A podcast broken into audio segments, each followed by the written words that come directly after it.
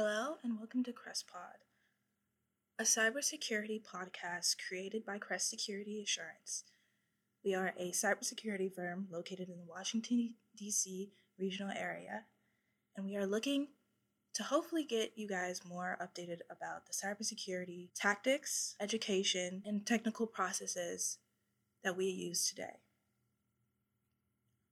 For our first podcast, we have Sanjay Kumar, Crest Security Assurance's project manager who has been working with the FDIC to bridge the gap of communication and cooperation in order to complete the most tasks the most efficient way.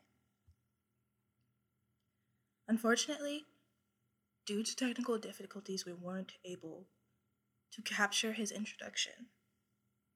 But Sanjay is a highly seasoned cybersecurity professional with over a decade of experience in project management, as he has worked with multiple government organizations and agencies throughout his career. He received his bachelor's degree from Bangalore University in Bangalore, India, and has been working with Crest Security Assurance for a little over a year. Now that his introduction is over, let's get to hear more about what Sanjay Kumar has to say about project management, especially when it comes to government contracting. Going along with, you know, the challenges the FDIC has has kind of posed, how does working with the FDIC different from other employment experiences you had throughout your life? Yeah, the other experience basically I've worked with CMS, I worked with um, NIH, uh, I have worked with HRSA. So it's it's different. In FDIC, I think it's more kind of uh, very detail oriented in the sense like um, if something is given, they want to make sure everything is up to the quality that they're expecting from us. Very tight guidelines. Like it's it's not that open environment where you can kind of like come up and say, "Hey, I want to do this. Uh, can I?" You know, Yeah. and and move forward with that. Here it is like, okay, here here are the things that you could do, and these are the areas you should cover, and just be within that that scope. And and uh, it kind of is restrained, but there there's a reason for that. I would say because this is evolving. Uh, if people get to move in different directions, I mean things can be very haphazard. So I do understand that part. Like it might need some tightening in the initial state, but I think once it is set up, then it has to change gears and move to a place where you kind of let the team kind of be more proactive and kind of come up with ideas and come up with what would be best for FDIC. And I think we are kind of getting that messaging from the client, which I'm pretty happy about. But again, coming from where we were earlier to this phase, there's still a hesitancy in the sense like, okay, if we kind of move into a new direction or we being proactive and something goes wrong, who's going to support? So this is something which I discussed with FDIC as well. I said, hey, in my previous organization, uh, the messaging from CISO was take action. Don't be afraid of taking action. If you fail, we are with you. Not to worry. But the, the not taking action is not acceptable. So I think that should be the process. That should be the way. Yes, it doesn't mean like we make mistakes every time, right? I mean, it may it's just a lessons learned. I would say like once you make, you don't make the same mistake again. But I think that kind of flexibility can really improve the organization in terms of making people, making the team responsible for what they're doing and not being afraid of any uh, action or anything that would be detrimental to them down the line, you know? Yeah.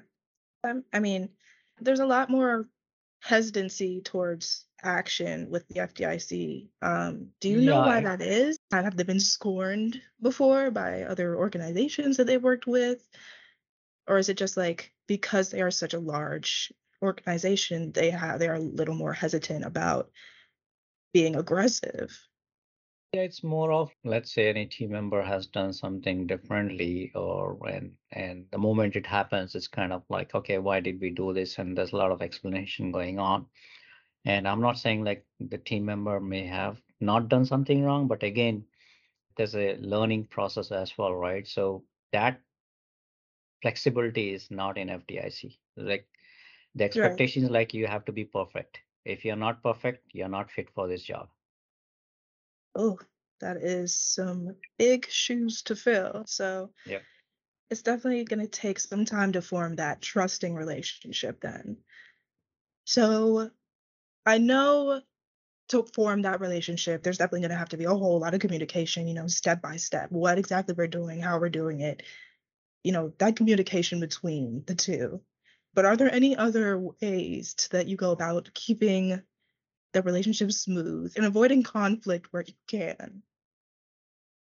Yeah. So the basic criteria, as I said, is building the trust. I mean, that is something which I was able to build with FDIC, and they kind of um, understand like if something is given to me, or if they have a problem and they come to me, I would uh, resolve it.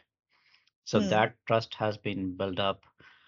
Uh, so that's how we operate right now. And uh, I think uh, moving forward, uh, I believe this would help us to kind of be more flexible and kind of provide more value to FDIC. right. So it's it's like I'm trustworthy because you've come to me with problems before and I have been able to help and and fix and Yeah. and kind of form that trust with you. So that's good. Okay. Yeah. Um, so moving on throughout all your years of experience, what is your favorite part about project management? My favorite part is delivering on time and on Mm, budget because that's what it all boils down to in project management. So I always feel happy when we have completed a project and we are able to provide the quality deliverable that the, the client is looking for. So yes, we're punctual. We made sure everything's done exactly how it needs to be. It's like it's like a win for you because you know you're Yeah, it, it's you're it's like a a puppeteer. satis yeah, it's a personal satisfaction that you did something which is beneficial to the client and you were able to finish it, right? I mean, a lot of people in project management have the tendency of like 90% complete, right? And and just stays there. Mm, So it's it's very few like who really have been successful, have like who who are able to get to that 100% mark. So every time you get to 100% mark, you have to rejoice or enjoy that moment, right? yeah, because it's it's hard. It's hard, Yeah. especially you know having to deal with so many people on so many different sides. So you got to take those wins when you can get them. Mhm. so aside from working with the FDIC and you know that that big organization, how do you feel about working for a small business um, and you know communicating with a small business? I guess would would you say that it's more comfortable or enjoyable? I joined Crest knowing that it's a small business, it's a small company, and um, but the thing what I look for is uh, the flexibility and the freedom to bring value, to do something which the company cares about, and that's why I feel that's the kind of advantage I see with working with small business, where you have your own voice and you can kind of work as a team and grow, and there's a lot of growth opportunity as well. Now, if you look at the negative part of it, is basically in terms of client. Now we are working for FDIC and we are a small business. But if imagine if it was a large business in like company like Booz Allen or Deloitte doing the same contract, they would have so many uh, people in place to make sure like there's not much push or pull or all these issues that we see uh, being thrown on us is not something which um, they can for large business. So that's, I think, is kind of a slight disadvantage when it comes to small business because we are small. We have like few people who are involved in this environment, whereas the big um, organization they do have like connections, they do have people, they do have a lot of communication channels that they can use to make sure like uh, things are aligned and and manage it more uh, in a controlled way, which I believe small business have their own limitations. Yeah. So it's it's always going to give you that, you know, that flexibility with what you can do and how you want to do it. But like obviously working with a larger business, you're not going to be able to get that. They're going to have more rigid guidelines of what you can do. So Yeah. I guess that was like more of, okay, this is why I want to work for this small business. Yeah. With your position, do you feel there is a necessity to keep up with potential cyber threats um, happening, you know, around the globe or just domestically? Yeah, With my position, yes, of course, I need to keep track of whatever the potential cyber threats are, what events are happening. And we kind of also look at um, uh, the impact on FDIC. And if there is an impact, uh, we need to kind of uh, have a remediation or resolve it uh, in a planned manner. So, of course, that knowing what's going on out there gives us an idea to look for what could impact and and move forward with resolving it. Right. So it's definitely you have to watch all channels, all possible ways of how exactly somebody could impact the FDIC or any other organization, and then go about implementing kind of like a mitigation plan for if it were happening. Yep. All right. So going along with, you know, building the team that you need to look into threats and like mitigations or do the tasks that the, the organization is asking. How do you choose those cyber professionals that you want on your team? That's a good question. So, with regards to getting team member onboarded, um, what I look for in candidate is uh, good understanding of risk management framework and uh, having some really hands-on experience uh, with uh, the kind of work that we do. Um, and our task is mostly focused on the ISSO, Information System Security Officer, although there are some other areas also that we cover now. Uh, so we look for somebody who has hands-on experience as an ISSO or or who has worked on that environment.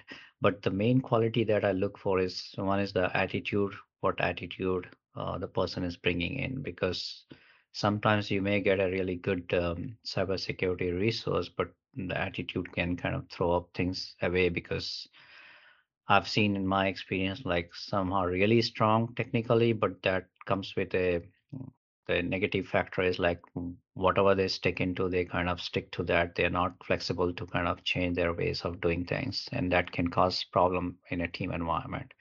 So first thing is the attitude. Second thing is uh, the knowledge level that they have, and third thing is uh, how the attention to detail or the communication skills that they have.